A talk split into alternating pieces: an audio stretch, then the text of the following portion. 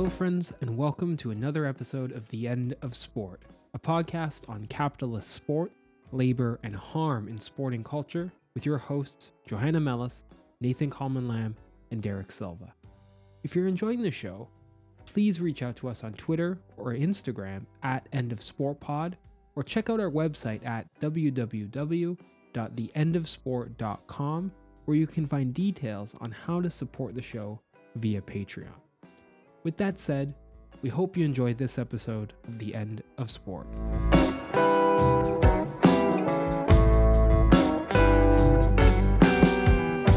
Ciara McCormack is a former college and pro soccer player who played at Yale University and the University of Connecticut, and later professionally for a wide variety of top teams for seven years, ranging from, ranging from the Boston Renegades and Vancouver Whitecaps Women To, de- to teams in Denmark, Norway, and Australia.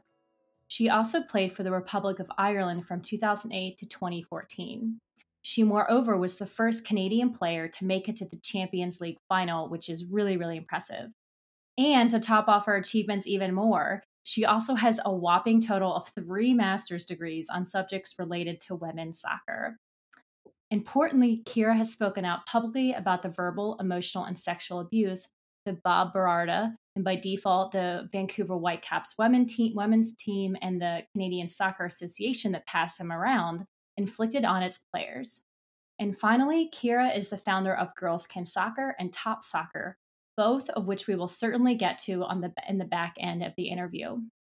First, thank you, Ciara, for speaking out, as we really cannot imagine that doing so is easy at all. Thank you so much for your willingness to talk about it with us today, and welcome to the show. Thanks for having me. So first, we would like to ask you, how are you doing as we near the end of this really awful year of twenty twenty in California?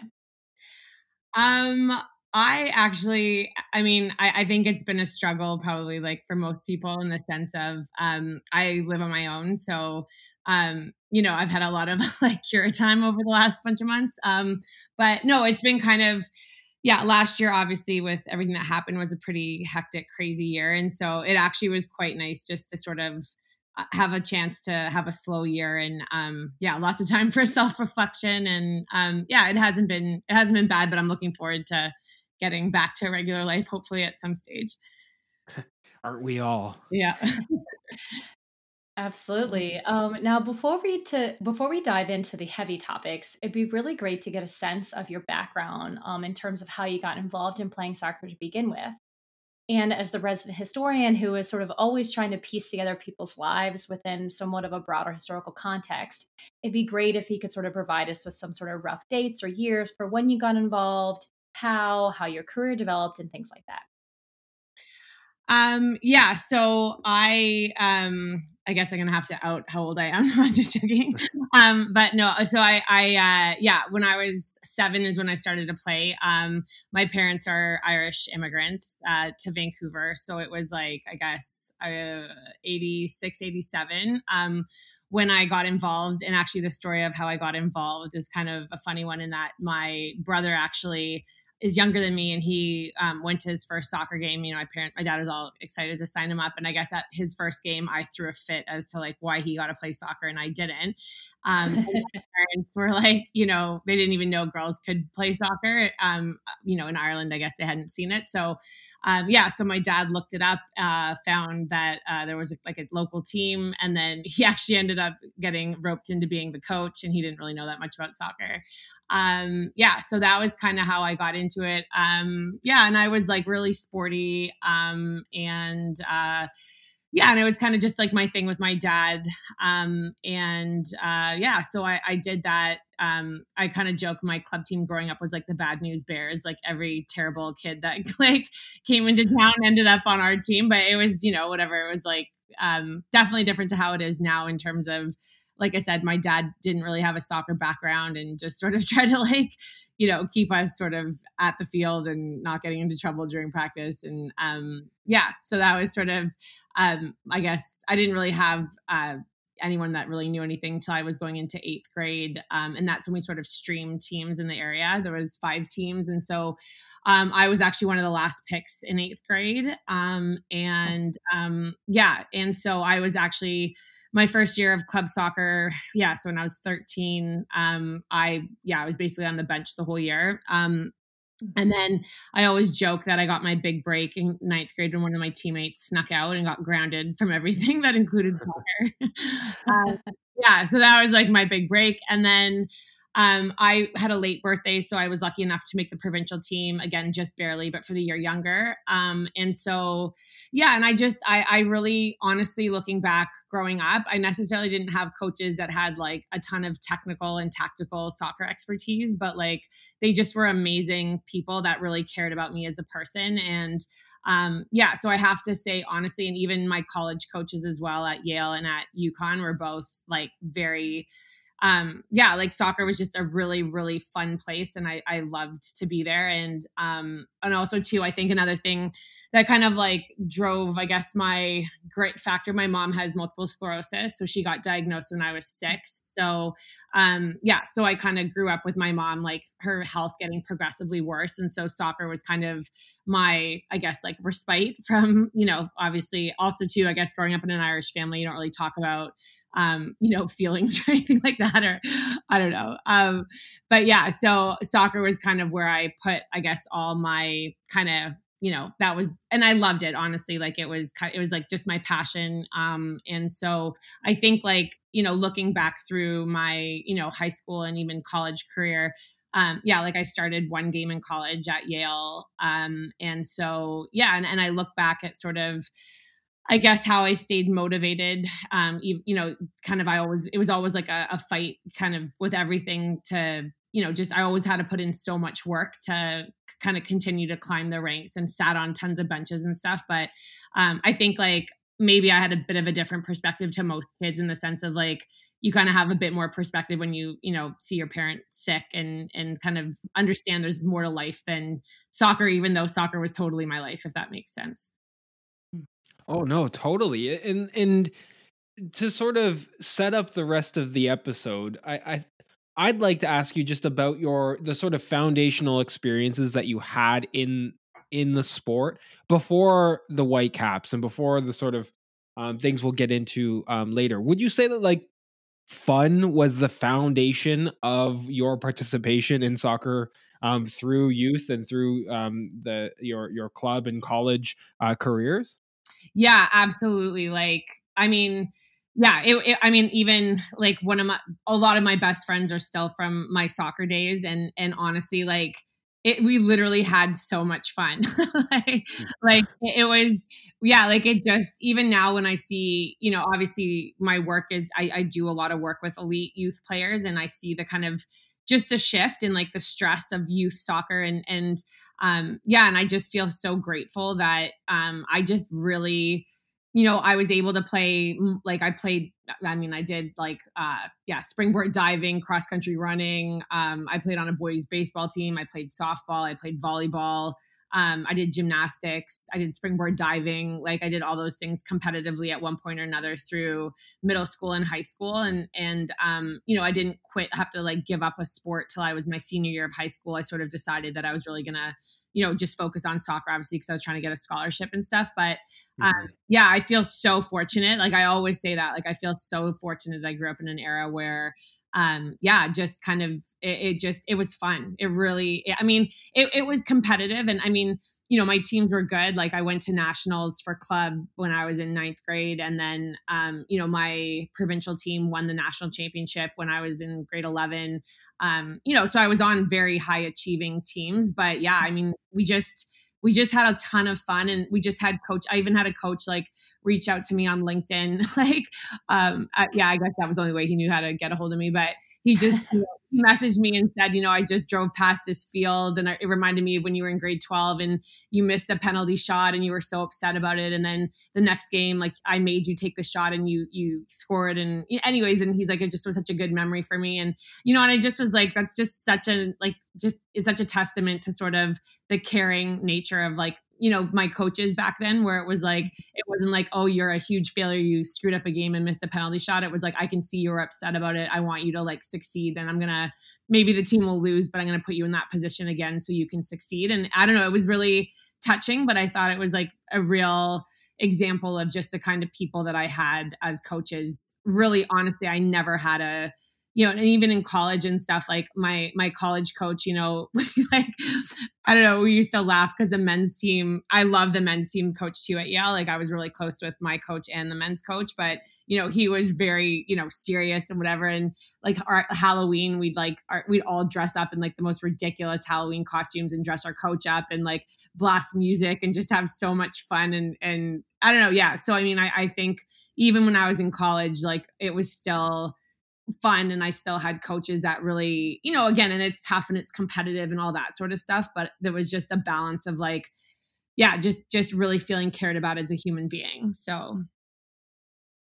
Yeah, that's amazing. And, and, you know, it's, I think it's really important too, to kind of show, and I think that's sort of what you're doing, to show that coaching can be like that. And it is like that for some people, whether it's for their whole lives or sort of part of it.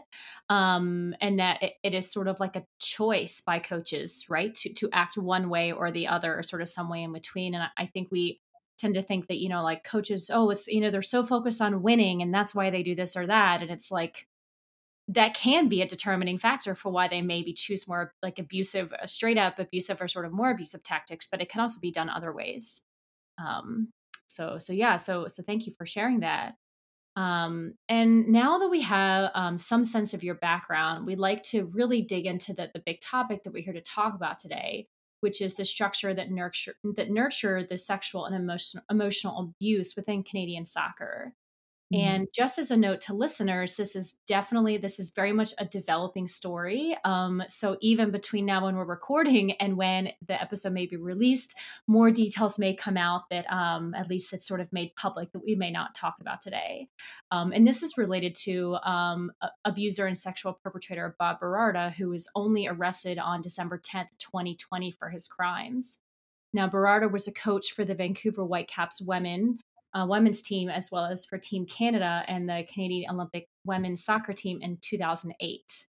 The charges against him reach back to nineteen eighty-eight, which means that he has likely been doing it for decades by the time, Kira, you joined the team. Mm-hmm. Um, and Kira, you are known as the whistleblower who first spoke publicly about the abuse. And this is something that we very much like greatly admire you for, um, as this is extremely difficult in ways that neither Derek nor I, or probably most of our listeners, can really understand. Um, and you did this in a twenty nineteen post on your website, which we will share in the show notes, um, where you say a number of really damning and crucial points that deserve to be highlighted. So what we're hoping to do throughout the rest of the episode, because it is such a complicated story, we're hoping to really uh, break it down with you and really walk listeners through it, because it is just so complicated. Um, and also, of course, to break down the structure that, ena- that enabled his abuse. Um, and not only the, the structure that he created, but also importantly, the structure within which he worked and that enabled him. Mm-hmm. Um, and, and so to start that off, for example, in this twenty nineteen post, you explained how, quote, in two thousand five to two thousand eight, if you were female and wanted to play for Canada, you essentially had to play for the Vancouver Whitecaps. This gave the coaches and organization an unhealthy amount of power. And the post also uh, goes on to describe how the team is closely aligned with the national team and how um, you as players had to do numerous unpaid appearances for the team all over the city. Mm-hmm. Now, could you explain a bit more about these dynamics and what kind of authority the team wielded over your lives? Yeah, so um, so basically how it unfolded for me was I finished university and then I went over to Denmark. Um, and so I was in Denmark for a couple of years and, um, you know, I landed on an amazing team. Like the, we ended up going to the Champions League final my first year that I was there. And so, you know, I had sort of, I guess I had maybe a bit more of like a diverse perspective um, than a lot of the girls, because back then also, I think I was only like the third or fourth Canadian player to even sign a contract overseas. So, um, so most people were kind of, you know, based, I'd say the, almost all the players were univer- like they'd gone to university in Canada or the U S and then had a bit of national team experience. So that was sort of, so I guess in that respect, I maybe had a little bit more of kind of a worldliness to my soccer experience than, you know, some of the girls there, which I think also maybe played a bit more of a role in terms of knowing that there was another way of doing things and, and kind of being aware of it and, you know, sort of juxtapose that with the way that it was almost red flags that maybe other people didn't see. But um, so I came back in two thousand four um, just because, you know, my goal was to play for Canada, and I felt that I sort of, um, you know, if I was over in Europe, I I was kind of out of the out of sight, out of mind kind of thing. So, um, and everything was basically going on in Vancouver at that time. So I came back, um, and yeah, so that was kind of how, um, that like all the best players for the most part for Canada were based out of Vancouver. Um, and you know, obviously there was players from like the East as well um, in two thousand five, but then in two thousand six. Um, Greg Kerfoot, the Whitecaps owner, um, he came on board and um, dumped a bunch of money into the women's program, which obviously was very exciting because, you know, again, women soccer players, you know, we weren't making mm-hmm. any money. So the fact that, you know, someone was taking an interest in coming in um, was a big deal, and financially it was a big deal as well. Um, two thousand five um, was when, uh, I believe it was two thousand five, two thousand six, but um We, it was kind of at that point that I think, um, you know, again, we were good friends with guys on the, on the men's team. And at the time the Whitecaps were, um, in the second division. So the league below the M L S, um, and we're shooting for an M L S bid, but they were still semi-pro, um, on the men's side. So, um, with sort of the friendships between the two teams, like we were hearing how much the guys were making, and, and obviously that was kind of filtering through our team. And, And like I said, like we had, you know, Christine Sinclair, Kara Lang, Andrea Neal, Erin McLeod, like the big stars of the Canadian mm-hmm. women's national team were on the team at the time. Um, and then lots of other good players as well. And I think, you know, we just kind of started to sort of little grumblings about, you know, we're not making any money. Our best players driving from Squamish, which is like a place like an hour outside of Vancouver. Um, you know, she's paying for her gas money. And then the guy that's sitting on the bench on the men's team is making fifteen hundred a month, and we're getting the same amount of fans to games or close to it. And so, you know, I think that was kind of the first time, you know, and the narrative you always get as a female athlete, at least back then, was like, you should just be so grateful for this opportunity, you know? And so uh, I think, I think we started to kind of be like, um, you know, we deserve something, you know, and, mm-hmm. um, and we kind of had a couple of ringleaders within the group. Um, I, I actually wasn't one of them, but we're starting to sort of speak up about it. And so, um, we organized kind of a, a meeting at Boston Pizza, really classic joint that we decided to take our, uh, our issues to. But anyways, yeah. So we, we had planned a meeting after practice, and then at that practice, Um, Bob Lenarduzzi, who was the president of the Whitecaps at the time, I believe, um, he came and just showed up at practice that day. And he was like, went on to this whole spiel about how much they appreciated everything that we'd done and blah, blah, blah. And that they had this, you know, stipends they were going to give us for the three months of the season. And it was going to be four hundred twenty-five dollars or three hundred or one twenty-five based on our sort of status on the team and our age and all this kind of stuff. And anyways, I mean, really all it did was all of us were just like, crap, like they knew we were going to do something tonight about this. And, you know, now all of a sudden it becomes who's like the rat in the group, you know, that like, yeah. that kind of, you know, leaked what we were doing. And so obviously then the meeting that night was very subdued. And then that whole kind of little movement within the group kind of died. And it was because it was like, everybody wanted to make the national team. Like that's why you were there. And obviously if you pissed off anybody, you know, and actually the, the girl that was kind of the ringleader, um, she, her playing time did kind of nosedive after that. And, you know, you're just kind of noticing those sorts of things, like don't step out of line. And then two thousand six, they basically mandated that the whole team um, move to Vancouver for residency. Um, and again, it was like funded by the Kerfoot money, the Whitecaps owner.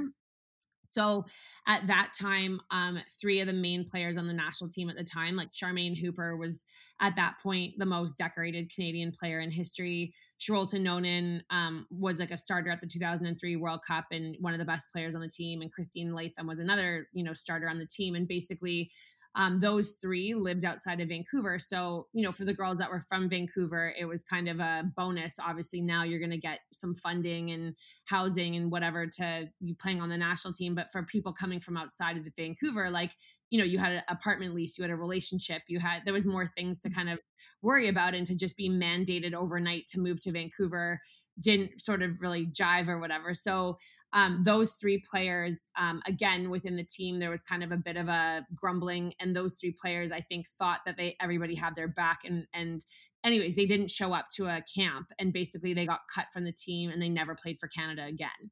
So that, again, sets the sort of the vibe for the, like, environment where it's like, these coaches have absolute power and, you know, we have no power, and you step out of line and you're gone. And, um, and also too, it was kind of almost like a, uh, you know, metaphorical symbolism for all of it was like Evan Pellerud, the head coach of the national team, is like living in a waterfront mansion that Greg Kerfoot owned. Mm-hmm. Like all the other players are just, you know, their contract can get cut overnight. Like there's no, you know, there's no security to it whatsoever. And obviously, again, you see three of the best players, you know, speak up and then they're, they're done. They're gone. Like you're a Charmaine Hooper was literally the most decorated player of mm-hmm. Canadian soccer at the time. And boom, just overnight gone.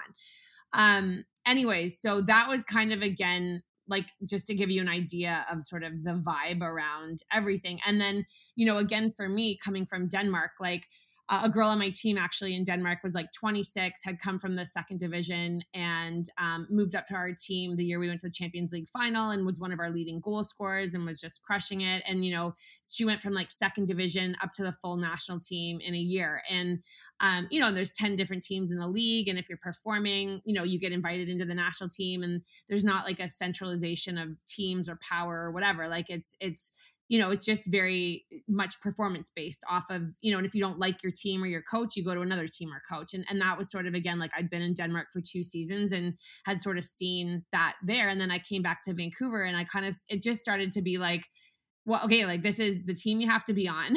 Like either you play the national team already or you haven't. And if you haven't, then you have to be, you know, performing on the Whitecaps to make it onto the national team. And that's the pathway. Like there's no other, you don't like it, like no chance at the Canadian national team. So that was, you know, that was all immediately for me, like a red flag. And also too, like I said, the fact that we were driving all over Vancouver to do like appearances for the the club and stuff. And that continued even after our little, you know, the union meeting or whatever you want to call it. And so, um, yeah. So like all those things for me, like, like that kind of set up sort of the environment, I guess you could say that. Um, and, and the thing with Birarda as well was that I actually knew him from when I was in high school. Like he, like the Vancouver soccer community, even the Canadian soccer community is quite small. I think like any mm-hmm. elite sport, you know, like everybody, you know, everybody at least through one part, you maybe have like one degree of separation, but like everybody that's in that elite pool, let's say there's like, you know, fifty players or something, everybody knows everybody. And, and so,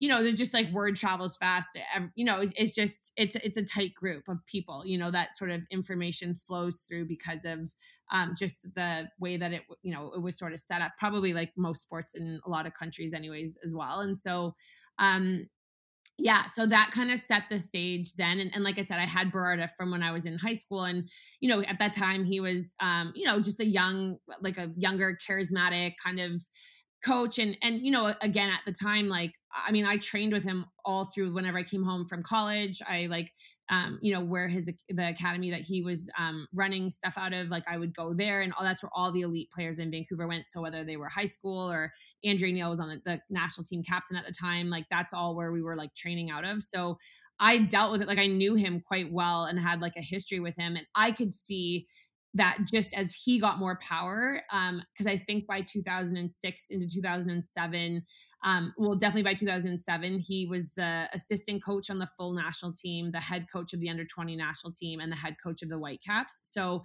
I could see as his power got more concentrated, like I could notice like a definite shift in his behavior. And And again, like I said, to me, it just, it was, it was really off. And, and, and again, moving into two thousand seven, um, yeah, like I started to just sort of see a lot of stuff going on around me that like alarm bells in my head were going off and being like, this is not right. So I don't know if that sort of gives you a segue into whatever the, the next part of it, but that's kind of, I guess, hopefully that kind of gives a bit of background to sort of what the environment was like and how it kind of created the, I guess, the things that we were dealing with once two thousand seven hit. Yeah, I, it, that provides so much, so much detailed context for, for, I think, this whole discussion, like just highlighting this sort of very top-down, hierarchical um, power arrangement that not only had like athletes exploited in terms of like financial reward. You're talking about going, driving all over Vancouver for unpaid signing things and to do promo work for the um, for the team, but also in terms of of sort of professional goals as well. Like if you want to play for the Canadian national team, you're almost, well, as you put it, you're kind of forced into this team, yeah. onto that one. And that, that provide like that context, I think is, is kind of part and parcel to everything we've talked about on this show. We see it in, in many places where they create these hierarchies of power where the athletes have very little agency yeah. to, to, to move around. Um, and, and so I, I think that that context is, is amazing. And I, I'd like to ask you about your experiences that you detailed in your, in your blog post, which is, um, again, we linked it in the, in the show notes, and it is, it is a very detailed, very, um, incredible, albeit horrible kind of story. But I'd like to ask you, insofar as you feel comfortable, to, to kind of walk our listeners through what you experienced and what you witnessed after that sort of two thousand seven timeframe on the Vancouver uh, Whitecaps. Yeah. So, so yeah, so moving into two thousand seven, um, like, so at that, I had actually had a, um, I got a serious injury at the end of, or the middle of two thousand six season. And so I randomly, uh, I ended up going to Australia and, um, and, and like I said, again, just to give you context in terms of sort of how vulnerable you are as a player. Like, I don't think I bought any new clothes for like, wow. I don't know. It was very like all my money was going towards physio. And, and I was always, you know, again, just trying to stay healthy. Like, like that alone for me was a struggle and where a lot of my money went into. So, so even your physio was on your dime? Yeah. Wow. yeah. Wow. Like, like, I mean, um, I mean, if, if, Yeah, I mean, you, you'd have maybe like a, a student trainer type that would be like taping ankles and that type of thing yeah. at games. But like, yeah, I mean, I, I had complex injuries. I mean, again, just training at the level that I was training at. Like when I was in Denmark, we were training twice a day, almost every, you know, I mean, yeah, like it was a fully intense training load. And, and even again, once I moved back to Vancouver, I was training six days a week, you know, and, and doing extra. And I mean, I, I was, I was really, really motivated and, and, and I, and I was, to be honest, probably like overtraining, you know, in terms of what mm-hmm. I was putting in, but yeah, absolutely. Like, um, just in terms of my complex injuries, like I was in, and, and, you know, to be honest, like my attitude was like, this is what I'm putting It, like, this is what I want in my life right now. And I'm going to put, I'm going to, you know, I want to go to the best physio and, and I want to, you know, give this absolutely every single ounce of everything that I have to, to, you know, do this, you know, and if I'm going to do it, I'm going to do it all out, you know? And, and so that even, like I said, that, that went, that went into, you know, what I had to spend, especially as someone that, that had a body that was breaking down a lot. Um, yeah. So I got osteitis pubis, which is basically like inflammation of the pubic bone from, Um, overtraining, essentially. Like I, I kicked long balls for like two hours one um, afternoon to again, and I was uh, serving balls into, you know, players. So it's not the time to like try your left foot, you know, and like, you know, so I was just like firing ball, ball anyways. And then, yeah, then I, I felt something was off afterwards, and then it just turned into this nightmare injury. And then long story short was I ended up finding this um, physio in Australia off of like a random message board.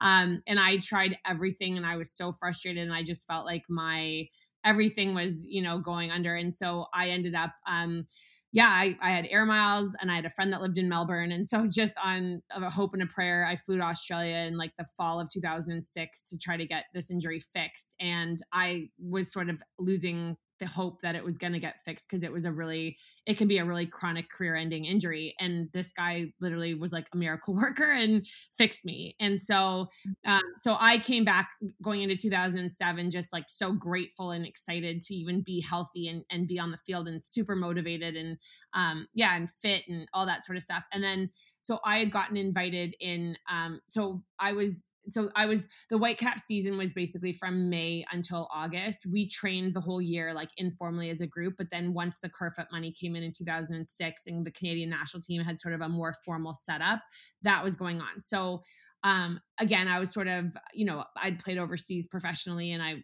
I was a good player at that point. And so um, I kind of got invited into that training group to train with the national team while they were in residency going into the two thousand seven World Cup. That was that summer.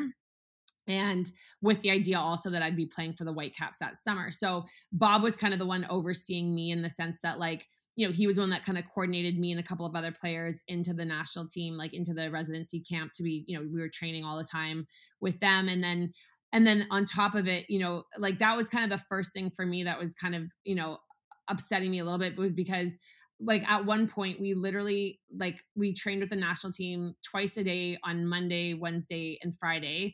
And then once on Tuesday and once on Thursday with the national team. And then Bob was making us go to Whitecaps practice.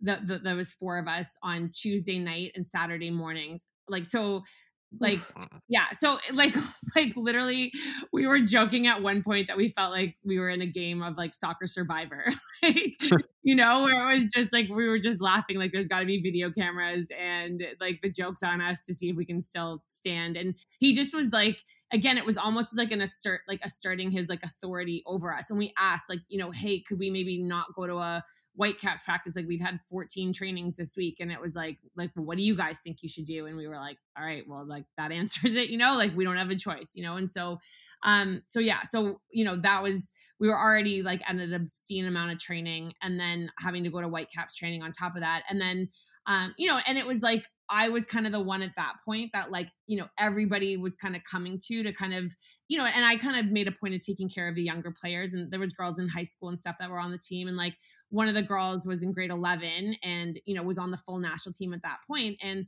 um, and, you know, she was from a family that sort of, she didn't have a, like a lot of support. And so, um, she was struggling in school. And so like at one point she was telling me how stressed out she was with her, you know, Spanish like class or whatever in school. So I said, like, listen, like after practice on Thursday, like, let's go to a coffee shop and I'll help you with like your homework and we'll, I'll try and like, you know, see what I can do. So we like got to the coffee shop and she pulls out like, it was, I mean, I would have been overwhelmed. I was like, a, I had done a master's degree. Like I, I was just like, you know, and I said to her, I'm like, is anyone help? Like, do you have a tutor? Like, are they paying for a tutor? And she's like, no, I have to do this all on my own. So, you know, I, I mean, my Spanish is horrific.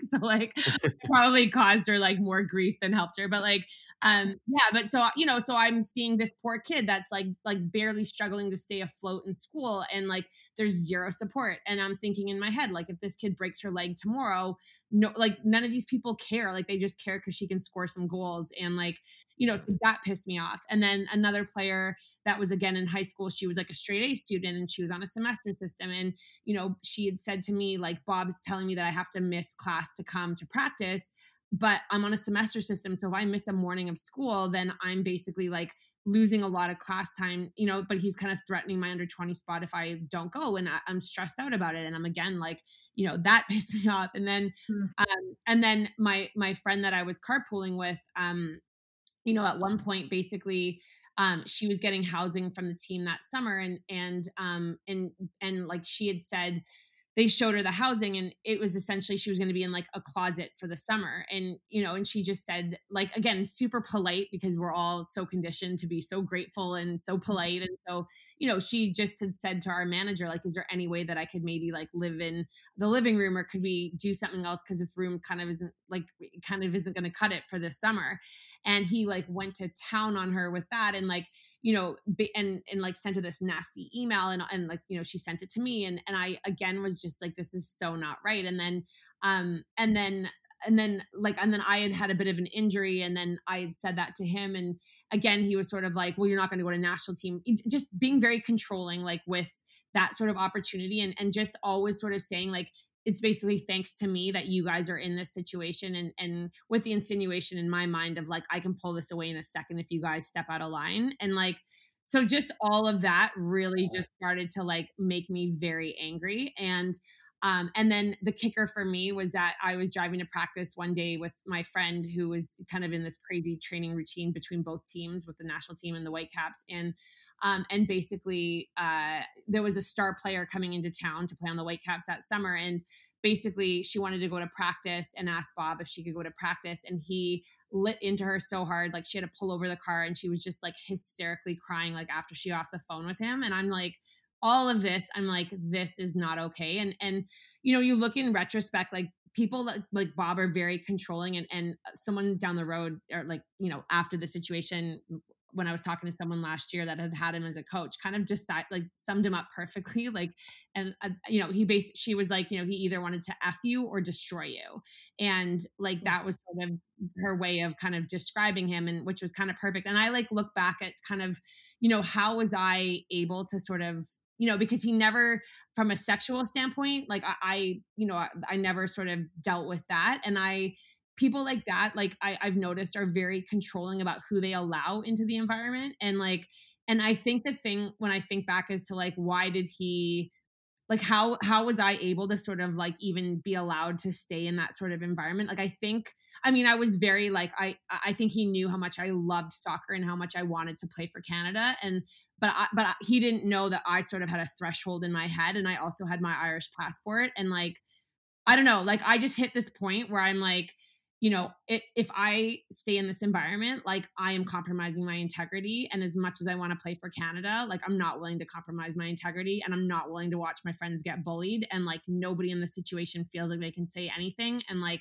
I'm the one with an Irish passport, and I can still play internationally if I like stand up to him. And I know if I stand up to him, I'm going to lose my national team spot and I'm not going to get invited back. But like, I'm just not willing to put up with this anymore. And and I remember even thinking like, when I'm forty years old and soccer doesn't matter anymore, like what kind of person do I want to be? And it's funny, obviously now, cause I'm like forty-one and I was like, good choice, like twenty-seven year old, uh, you know, like, but, um, but yeah, so then, so then, at that point, after my friend was like hysterically crying, I'm like, we've, we've got to do something. Like, we've got to tell somebody about this. Like, this is not right, you know? And so we had done a camp the week before with Bob Lenarduzzi, who was the president of the Whitecaps. And so at that point for me, like I had just decided like, I'm done. Like I, I'm done with this, all of this. And, and so I, um, I had reached out to the Ottawa Fury, who was on the other side of the country, who had like a top team. But again, just with the setup, like it was basically like a suicide mission in terms of playing for Canada. But I was just like, I need to get out of here. Like, I can't do this anymore. But I told my friend, like, let's go talk to Bob Lenarduzzi. Like, we'd done a camp with him the week before, and we'd had like, you know, we just sort of had like a, a nice chat. And, and he seemed sort of like a safe person with some power that we could go to. So I messaged him and I said, you know, could could we meet up for a coffee? Like, we just have some stuff we want to talk to you about. So he was like, okay. So we went for a coffee. And I remember like at the time, again, just being super naive, but thinking like, you know, he, he almost didn't really want to hear all the information, you know, like we're like, we were just so had all this stuff we wanted to share. And obviously in retrospect, people in those positions don't want the information because then they have to do something with it, right? But mm-hmm. at the time, like I, we were just desperate to have somebody know, you know, and like even for me, like I was leaving, but I wanted my friends protected, you know, and and uh, because it just really felt like he just run rampant with his power, and um, so anyway, so. We talked to him. We told him everything. We begged him not to say anything because my friend was staying in town that summer. Um, and then, you know, again, I remember all of it like it was yesterday. And it was like three days later, I was coaching. Um, I saw Bob Lenarduzzi calling. I had my friend take over my group. I walked, you know, away to take the call. And then we, he was like, you know, I talked to Bob, I talked to Bob, blah, blah, blah. And, I, and he's like, and I said to him, did you, did you tell him it was us? And he's like, and he's like, I had to. And I'm like, like why, you know? And, and yeah. And he had told him, he told him me and the other player that had gone to see him, like, you know, and, and told him all this stuff about, about Bob and what he was doing. And I was just so, I mean, I was upset too, because I felt like I had roped, you know, I was sort of the one that told my friend to come with me. And, I felt guilty because now I felt like crap. Like I know, I know how vindictive he is and he's a bully and I know she's going to suffer the consequences. And she was a starter on the team the year before they, you know, we won the W League championship and she started and played every minute with like all the national team players there. two thousand seven, they were all not playing because of the World Cup. And like, she was playing so well, um, was in camp with the national team, everything. And then he benched her that whole summer. Like she didn't play at all. And then she was done with soccer pretty shortly after that. And like, you know, and, and yeah. And I, I was just so disgusted with like the fact that, you know, but again, even still it was like, yeah, like you, like you still sort of are conditioned as a female to still be polite and whatever to everybody. But, um, I went to Ottawa that summer and, and I always say it was like, honestly, like being in an abusive relationship and sticking in it for so long. And then all of a sudden, like, I went to Ottawa and felt like I just, you know, fell into the arms of like the perfect partner. Like, you know what I mean? Where I'm like, why did I put up with that for so long? And like, I had so much fun that summer. I had like an amazing team, an amazing coach. Like I like loved soccer again, but obviously like, yeah, yeah. So that was kind of how that unfolded. And then, um, do you want me just to continue on to sort of how it ended up panning out with, um, all that? Or sorry, I don't know. I've been talking for a while. Well, I, I was, so I was like really interested while you were, while you were talking, and you mentioned a couple times that you were sort of conditioned, that you and other players were like kind of conditioned to kind of just go along with what was being decided by the coaching staff. Yeah. Could you speak to some of the ways in which like you were conditioned? Like, it sounds like, if I'm hearing you correctly, like this was a very, this was over a long period of time, right? Yeah. Yeah. I mean, like from a condition standpoint, it's just, again, in that environment, like if, if a coach, if you step out of line, you're gone.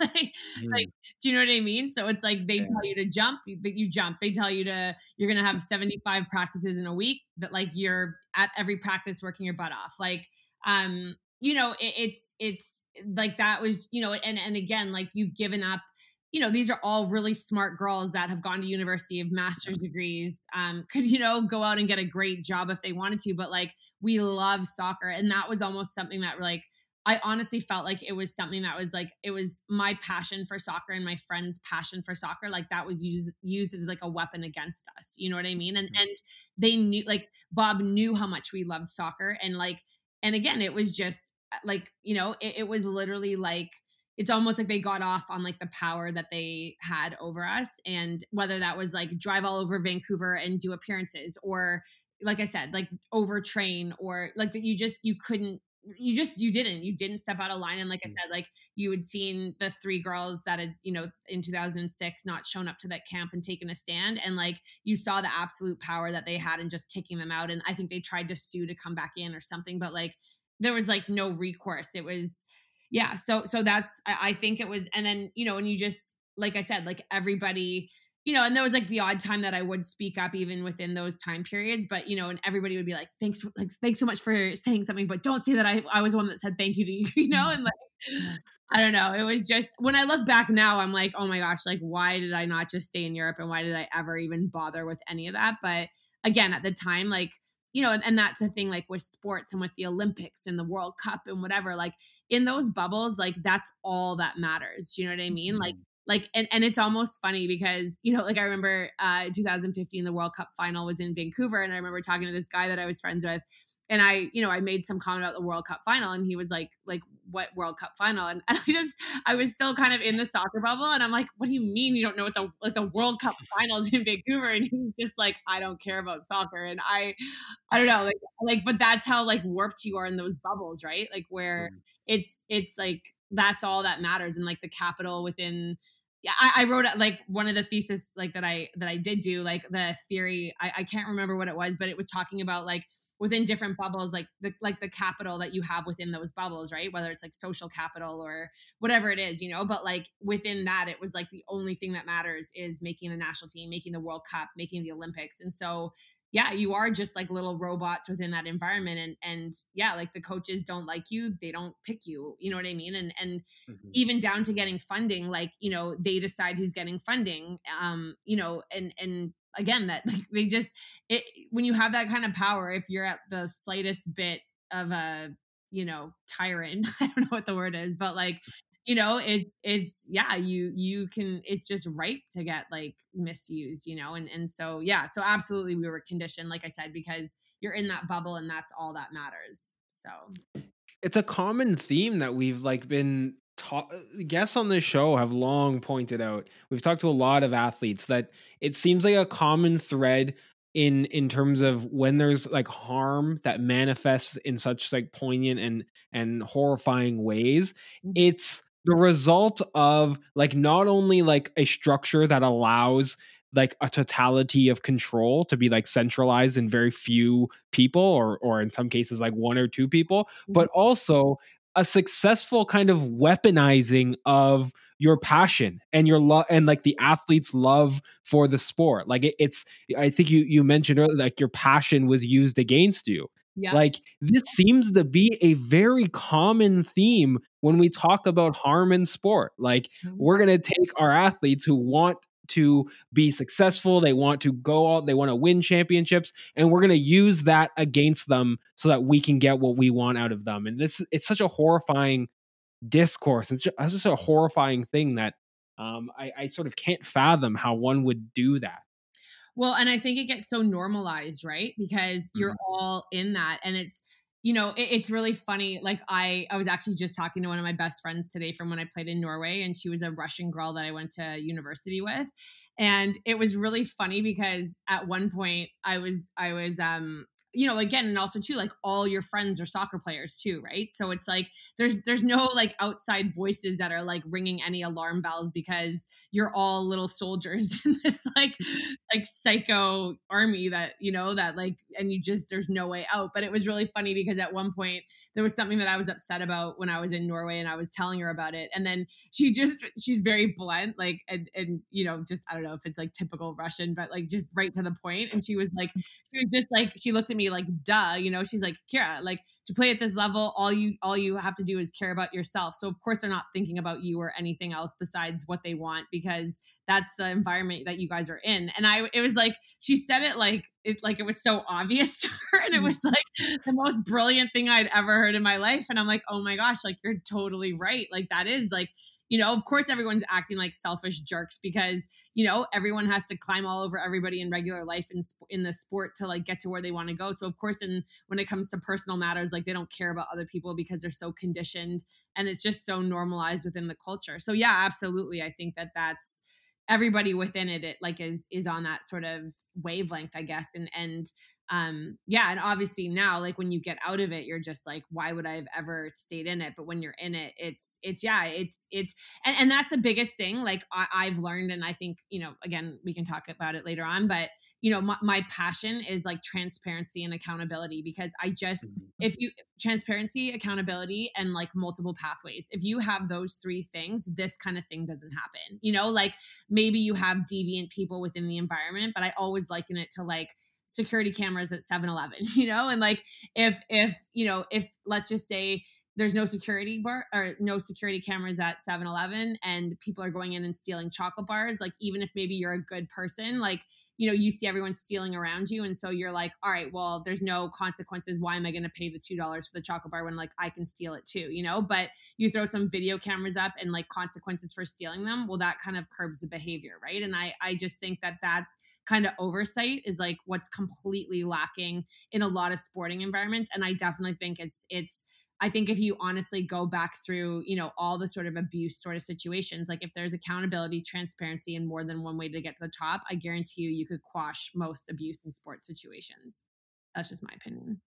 Yeah. And, and just sort of, and, and I, we do have a question to kind of talk about with the, the mediator that you had in the, in the investigation, because like that is sort of another fascinating and awful twist to the story. But you know, when, when you were responding to Derek's question about how it sort of creates this environment, the conditions environment that where it seems sort of like a cult, you know, it's so interesting. And I'm going to go on a little bit of a rant here, but it's so interesting when um, we compare it to like what's going on right now with, with sport and the pandemic, because all of these people are like, well, these athletes want to play, just let them play. But it's like, yeah, they're saying they want to play because they are in this like tiny bubble of an environment where they are told by everyone around them and on the media that like, yes, they want to play and they should sacrifice their bodies. Right. So like, it's so interesting how this sort of cult like environment that conditions people to just sort of say yes and to sacrifice everything for your dreams. Yell it, yeah. It exists for a reason. People create it for a reason. They sustain it because it serves their own goals. And as an athlete, like, yes, of course, athletes want to be like the best they can be. And they want to be as successful and victorious as they can be. And that makes sense. But it like, like you said, the way it gets normalized and actually twisted and used against people, and then also used to like silence people. Mm-hmm. Um, I mean, it's obviously evident in the story that we're talking about, but it's evident, as you said, in other abuse cases. And and I just want to talk about it because we're seeing it so much right now. It's yeah, like so much of the rhetoric of like, let the athletes play, they want to play. And you're like, you literally are refusing to acknowledge any of the other dynamics that are at play here for these athletes. Total tangent, but I just, it, what you said just really, really brought it up for me.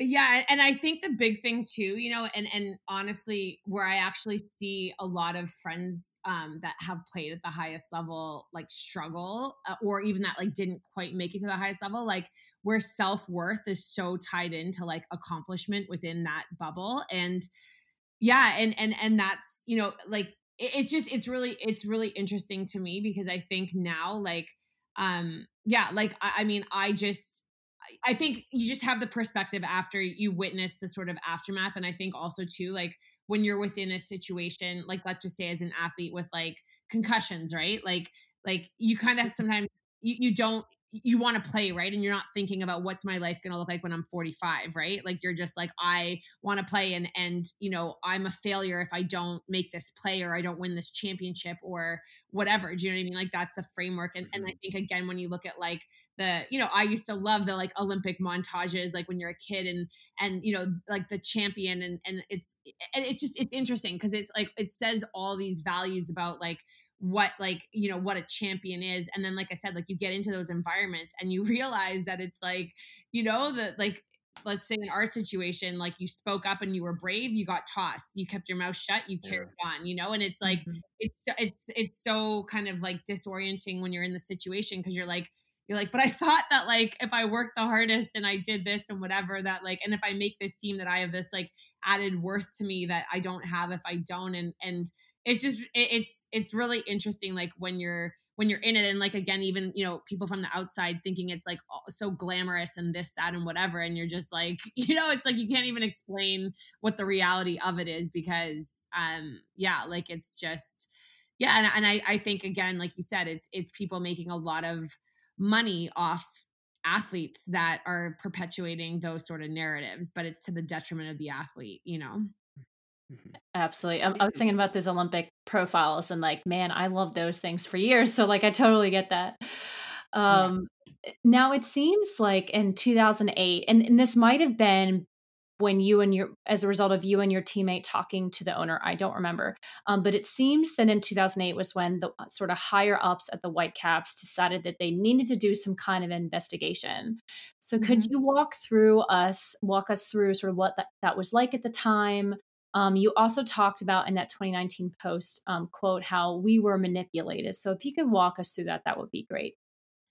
Yeah. So, so I left in two thousand seven and then I went to Norway to play. Like I kind of was just like, I knew that I was done with the national team for, you know, taking that stand or whatever. And then I just, you know, it was just, it was as much as I was like strong and I'm going to like move on and just make the best of it. And this is the situation and I'm not going to dwell on it and go off to Europe. I mean, I still obviously was like, it was devastating, you know, but again, as athletes, it's kind of like, you're just used to sort of like punch in the face and like keep on going, you know? And so, um, but obviously like, again, I was good friends with tons of the girls that were still on the under twenty mm-hmm. team. So, and like I said, like the environment was that, you know, like we're in touch all the time and I'm hearing about everything. And so I, so we, it was the president we had spoken to, Lenarduzzi, not the owner, but that's who, mm-hmm. that's who my friend and I in two thousand seven that summer had spoken to right before I left. And so it, that was the, sorry, sorry to cut you off, Kara. That was the impetus for you leaving, correct? Like you went to Bob Lenarduzzi and he kind of outed you to the coach and, and then you kind of found out that he did that. Well, he told you that he like, he had no choice but to like say the name. Right. And then that was the sort of impetus for you leaving, kind of ultimately deciding to go to Ottawa. Uh, I kind of, I had decided, so it was basically like, I, I had kind of just hit my wit's end with all of it on the Monday. And yeah. then on the Tuesday, like all my friends were staying around, including this one friend that came to the meeting with me on the Tuesday with Lenarduzzi. So I had already decided at that meeting that I was like leaving, but, but like I said, my friend that was with me was staying in all, like everybody else that I was friends with were going to be on the team that summer. So that was, so yeah, so it was, I just was shocked. Well, and also too, for me, like at that point it was, yeah, like, I mean, I still potentially could have come back, I guess. I mean, although like, I mean, I, I think I knew by leaving I was out. So it was, it was, um, it was just, it wasn't necessarily anything for me personally, but it was more, again, sort of like a very clear message to everybody that there was like no safe place to turn or nobody to tell, mm-hmm. because my friend that was with me was going to stay. And so she ended up, like I said, by him doing that, got totally screwed over. And then everybody else, obviously, like we're all friends and they knew that that had happened. And so like, again, that's like the absolute, like no one stepping out of line, like there's nowhere to go, you know, and like, mm-hmm. we're going to get outed if we say anything. Mm-hmm. So, and that was also like a, a seminal moment. Or, or like, uh, this is a question. It, it was that a seminal moment because it was kind of like you were also giving up any any hopes of playing for the Canadian national team. Oh yeah, like that. I mean, that was it. Like I, I knew, yeah. I knew by leaving Vancouver, like and standing up to Bob. I, I, I like, yeah. I mean, I knew, I knew it was game over for me with Canada. But like I said, like.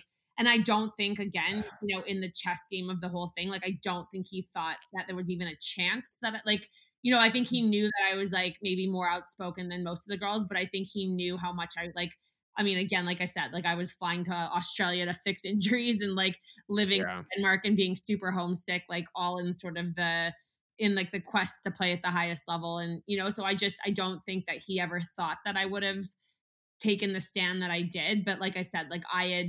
Like the whole thing with Lenarduzzi was like, obviously my friend got very hurt by it in terms of like, she got benched that whole summer. Everybody that was there yeah. got really hurt by it because they knew that there was like nowhere else to go. And it was just the icing on the cake for me where I'm like, I just need to get out of here. Like this is such a toxic environment, you know? So, yeah. So yeah. And like I said, so, you know, again, I'm, I'm like a person that tries to make like the positive out of things and stuff. And so, I mean, but it was devastating. Like that was, like I said, like I, my entire, everything that I had done to that point. But like I said, I, I, to this, like, I'm, I'm so proud of myself and my career in the sense that like, you know, I never compromised my integrity to, for like any act, like athletic accomplishment. And, and, you know, as much as that, yeah, but it, it was, it was devastating at the time. And, and um, definitely something that, yeah, like, like it took a lot of, you know, therapy to get through or whatever, but, um, but anyways, yeah. So moving into two thousand and into two thousand eight, I was hearing all this stuff from a couple of friends that were on the team. And like, you know, again, they were probably a little more experienced than most of the girls. So basically the environment was that most of the girls had given up school for that year and had moved out to Vancouver, and Kerfoot owned these apartment buildings. So all the, you know, girls that they're teenagers between whatever, seventeen and nineteen, um, they're all doing, you know, whether it was university or high school online, they're living in these apartment buildings in Vancouver and they're training all the time. And Bob had an apartment building in the same building as the girls, even though he had a family that lived in another suburb. So, you know, so basically there was, you know, he was everywhere for them at that time. And and so I just started to hear things from the girls like, yeah, like he's sending these like, you know, sexual text messages. There was like another story that I heard about how, um, like, you know, the, the, the Whitecaps had to do fitness in the morning and everybody, you know, it was punishment. And the older girls were asking why, you know, they were doing punishment. And the younger girls were like, oh, you know, um, we were texting Bob from two a.m. at the club and he knew we were out. And this, and the, and the older girls were like, why are you texting Bob at two in the morning, you know? And, and they were, again, they're like seventeen, eighteen and kind of, I don't know, like, and, and also too, like, I think the environment had gotten really sexualized. So I think that, again, like that line sort of, of what's normal and what's not, and you're sixteen, seventeen, like you don't know any different. And you know what I mean? Like, like where the older girls are sort of like, this isn't, you know, this isn't on, guys. And so, um, so I'm hearing about all of this and, and, um, yeah. And, and so it, it was, it was just, you know, and again, like I was still in touch with a lot of the older players. And so, it was just starting to kind of get around. And then there was a player in May that left the camp. She'd gotten a sexual text message and she'd reported it um, to the Canadian Soccer Association. And then she had left. And then it's, we came to, like, a lot of the story came out last year, but our manager, who kind of was the manager with the Whitecaps, and I think she also was a bit involved with um, the Canadian soccer girls as well. Again, because like, that was a thing too, is that it's kind of hard to explain to people that weren't in that environment. But like, like I said, there was like the Whitecaps, the under twenty team, and the full national team, and like players were going between all those teams. Like some people played on mm-hmm. two of those teams, so there was a lot of mix, and even with the staff and stuff too. So our manager, Diane, said that she raised the alarm to the Whitecaps, like the, you know, head people or whatever, that she was seeing stuff that wasn't, you know, like were red flags to her. So anyway, so basically it was, so that he, we heard that he had to go into sensitivity training is what they called it after, um, after this situation with these sexual text messages and the girl leaving to go back to, you know, Ontario, whatever, like, but again, it was all just very sort of like, hush, hush, kind of, you know, Bob, Bob has sensitivity training. He's supposed to not do these things. Like, he's not supposed to be alone with players, but then people were seeing him alone with players. Like, and nothing changed. He was still in the apartment. Yeah. It was still going on. So then basically that summer then, um, you know, I guess what had happened was a lot of the older girls were, Evan, the national team coach, was leaving, and the Olympics was that summer. So a lot of the older players were retiring, and Bob's name started getting thrown around as like a potential replacement for the full national team head coach. So the older girls were like, no way, like, you know, have you not heard what's going on with the under twenty team? And I think at that point they were like, okay, the sensitivity training that we didn't monitor at all didn't work. So uh, this looks like it could be like a forest fire potentially. Like, we mm-hmm. needed to do something. So I was, you know, again, I remember all of it. It was my twenty-ninth birthday. I was in Sweden with the Irish national team. And um, one of the older players had said, like, she was kind of the one that was kind of um, coordinating with the Whitecaps and the Canadian Soccer Association, this mediator. And again, it's like, none of us have experience with any of this before. So you just, you know, this is what the head people are telling you, is this is the, the way that the protocol is going to be. So you're trusting that this is the way the protocol should be, which, to be honest, like, even for me in retrospect, I'm like, I'm like, man, like, why didn't I call the police? Like, I, but you just didn't know, right? Like, mm-hmm. that's just what they're telling you to do. So, and you're assuming that if it was something to call the police, that they would have called it, you know, because they're calling a mediator in. So anyways, basically I, it was like back in the day of like dial up internet, I think. And like, I, there was like the one computer cord at the hotel in Sweden, and I woke up before everybody and like talked to this mediator for an hour and like, you know, basically told her all the stories I, you know, I wrote in the blog about what I had heard. And, you know, so whatever, she took the story, and then, you know, and then, and then that week, one of my friends on the under twenty team, like, called me and was like, Kara, like, you know, he's pulling aside people at practice and asking them like what they know. And he knows the investigation's going on, and please don't say anything that I've like told you, or like, you know, and, and I'm, I was like furious. I'm like, what do you mean he's not like, he hasn't been pulled off the field with them? Do you know what I mean? And like, so, so I was like fuming. And then anyways, so then, and then eventually he was pulled off the field. And then I got an email like a few days later that was basically like, you know, just to let you know, thanks for everything. This is from the player that was coordinating with the mediator. Um, you know, the mediator said that he, you know, she's recommending that he's not in a position of power anymore, um, that he won't be coaching anymore, and that they're going to like let him go. I just wanted to let you know that public announcement's coming later this week. So I'm like, cool, right? Like, at least, you know, for all of this, like, we finally got this, like, you know, person I won't swear, but like, yeah, like, we've gotten this tyrant like off the field, and, you know, small victory, whatever. And then I'll never forget the reading the press release of, you know, Thursday or Friday that it came out, and it was like, we've mutually parted ways, we wish him the best of luck in the future. Yeah. And that was it. And you're just like, like, what do you mean mutual parting of ways, you know? And, and then three months later, again, through our little soccer grapevine, or yeah, through the grapevine, it was, yeah, Bob's back on the field coaching teenage girls again. Wow.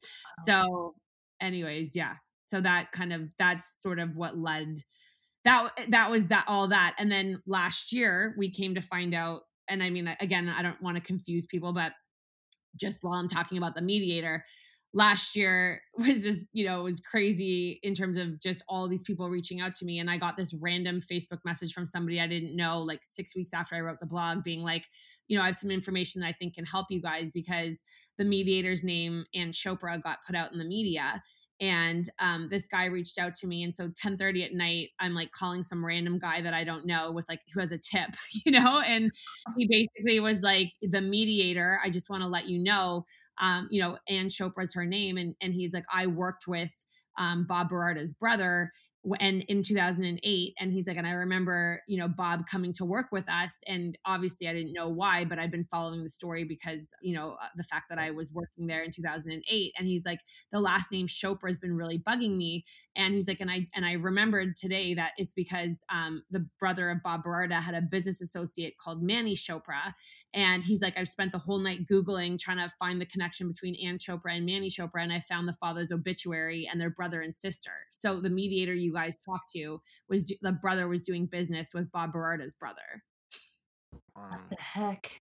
That's it was crazy. Like, yeah, like yeah. That last year was like being in a live Netflix series in terms of like every day waking up being like, what insane twist. But like, and again, that's never that link has never been pursued or asked about, or it's just sort of a known fact. And, and then, and then on top of that, last year, when they were trying to get information out of the um, mediator, apparently there was a non-disclosure signed mm. so, involving, you know, sexual misconduct against minors. So I'm not sure the, yeah, I'm not sure how, how like that works, but that anyway, so the mediator um, was definitely not a mediator. And then the other thing too, is that, I mean, she was, she's a lawyer and she, I would think she was like an ombudsman or something, um, you know, but anyways, yeah, obviously extremely sketchy, non-disclosed link to the perpetrator. And then, um, and then, yeah, also to, um, what was I going to say about her? But anyways, yeah, that, that was something else. Like I said, that, that came out last year. Oh, and, and when they were interviewing people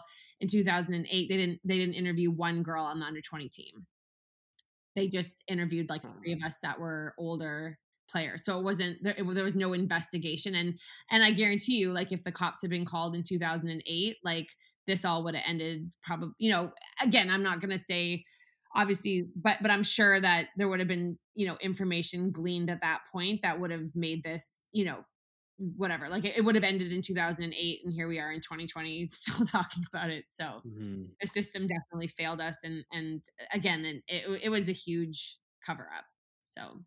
Yeah. And, and, you know, with, it, with this information about the mediator having a, co- a conflict of interest, I mean, that's exactly what this mediator had. Right. Um, it, it, of course, it not only shows it's a conflict of interest for Birarda, but also with the Whitecaps. Right. So like, why oh, absolutely. Did they hire her?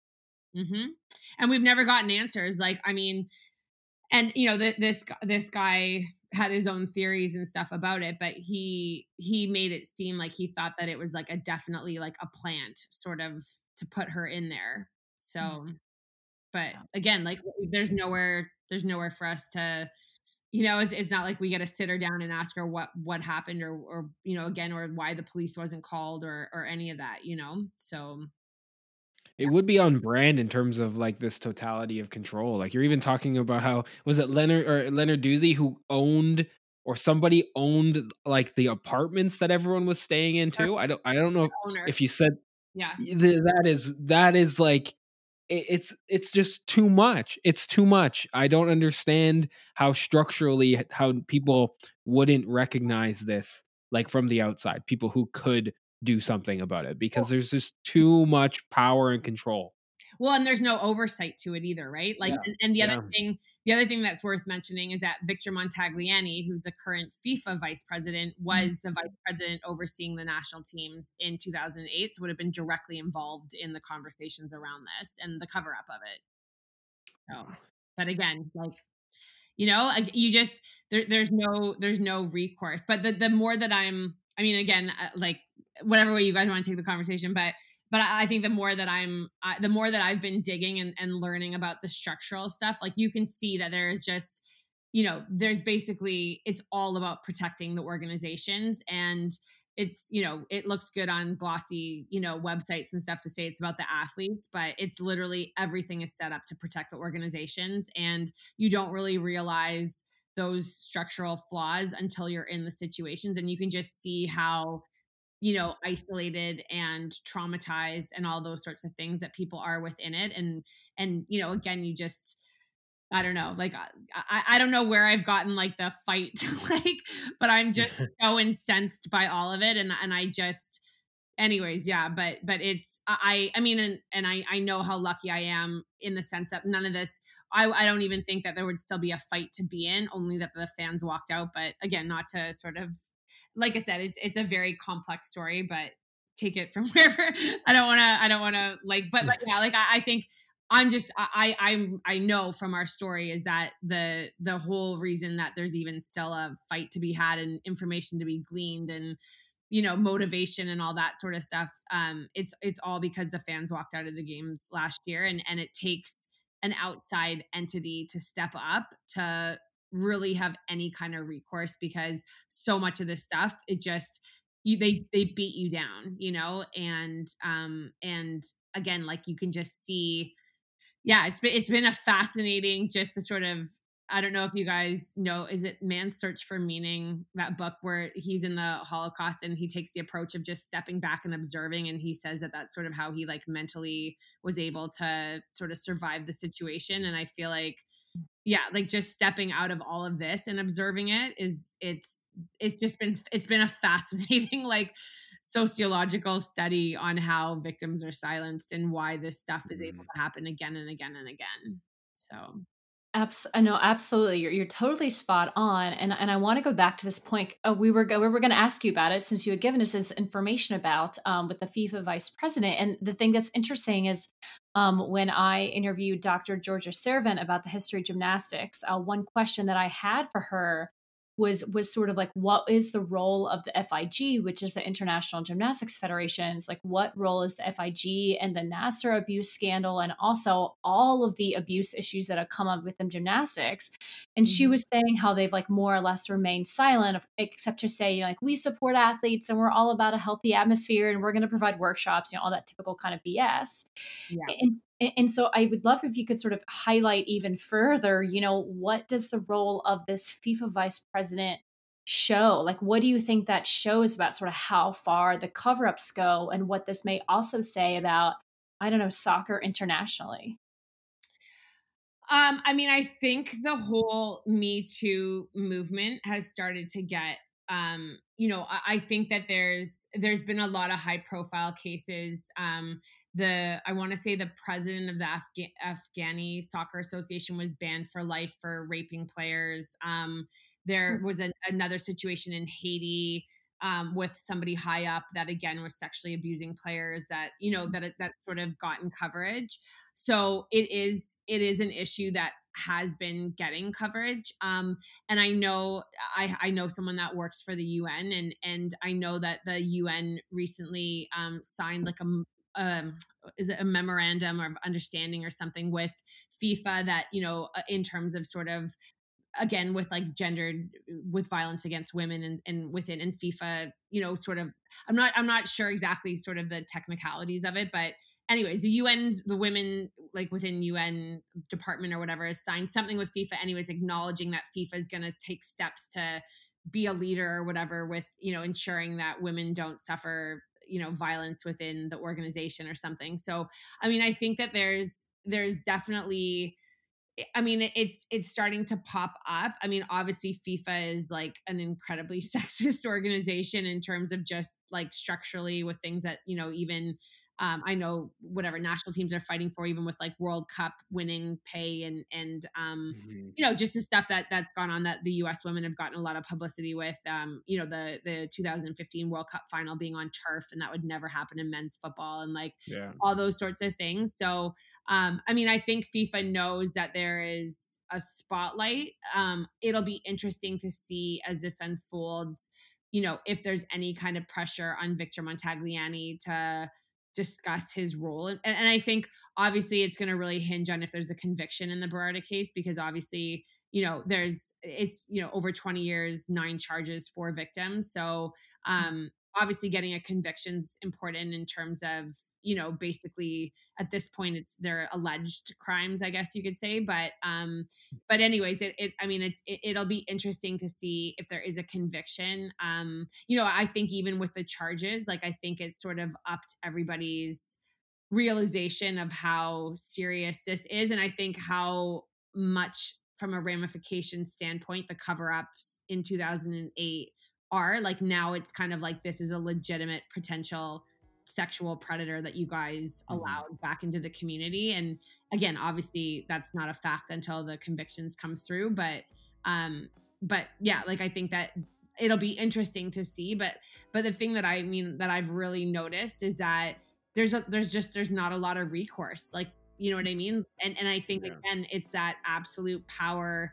Um, yeah, that just that that creates a lot of the dysfunction and just honestly like repeated trauma traumatization of victims. You know, the, the silencing piece of it, because um, yeah, like you just there's no re- there's no there's nowhere to go, nowhere to turn.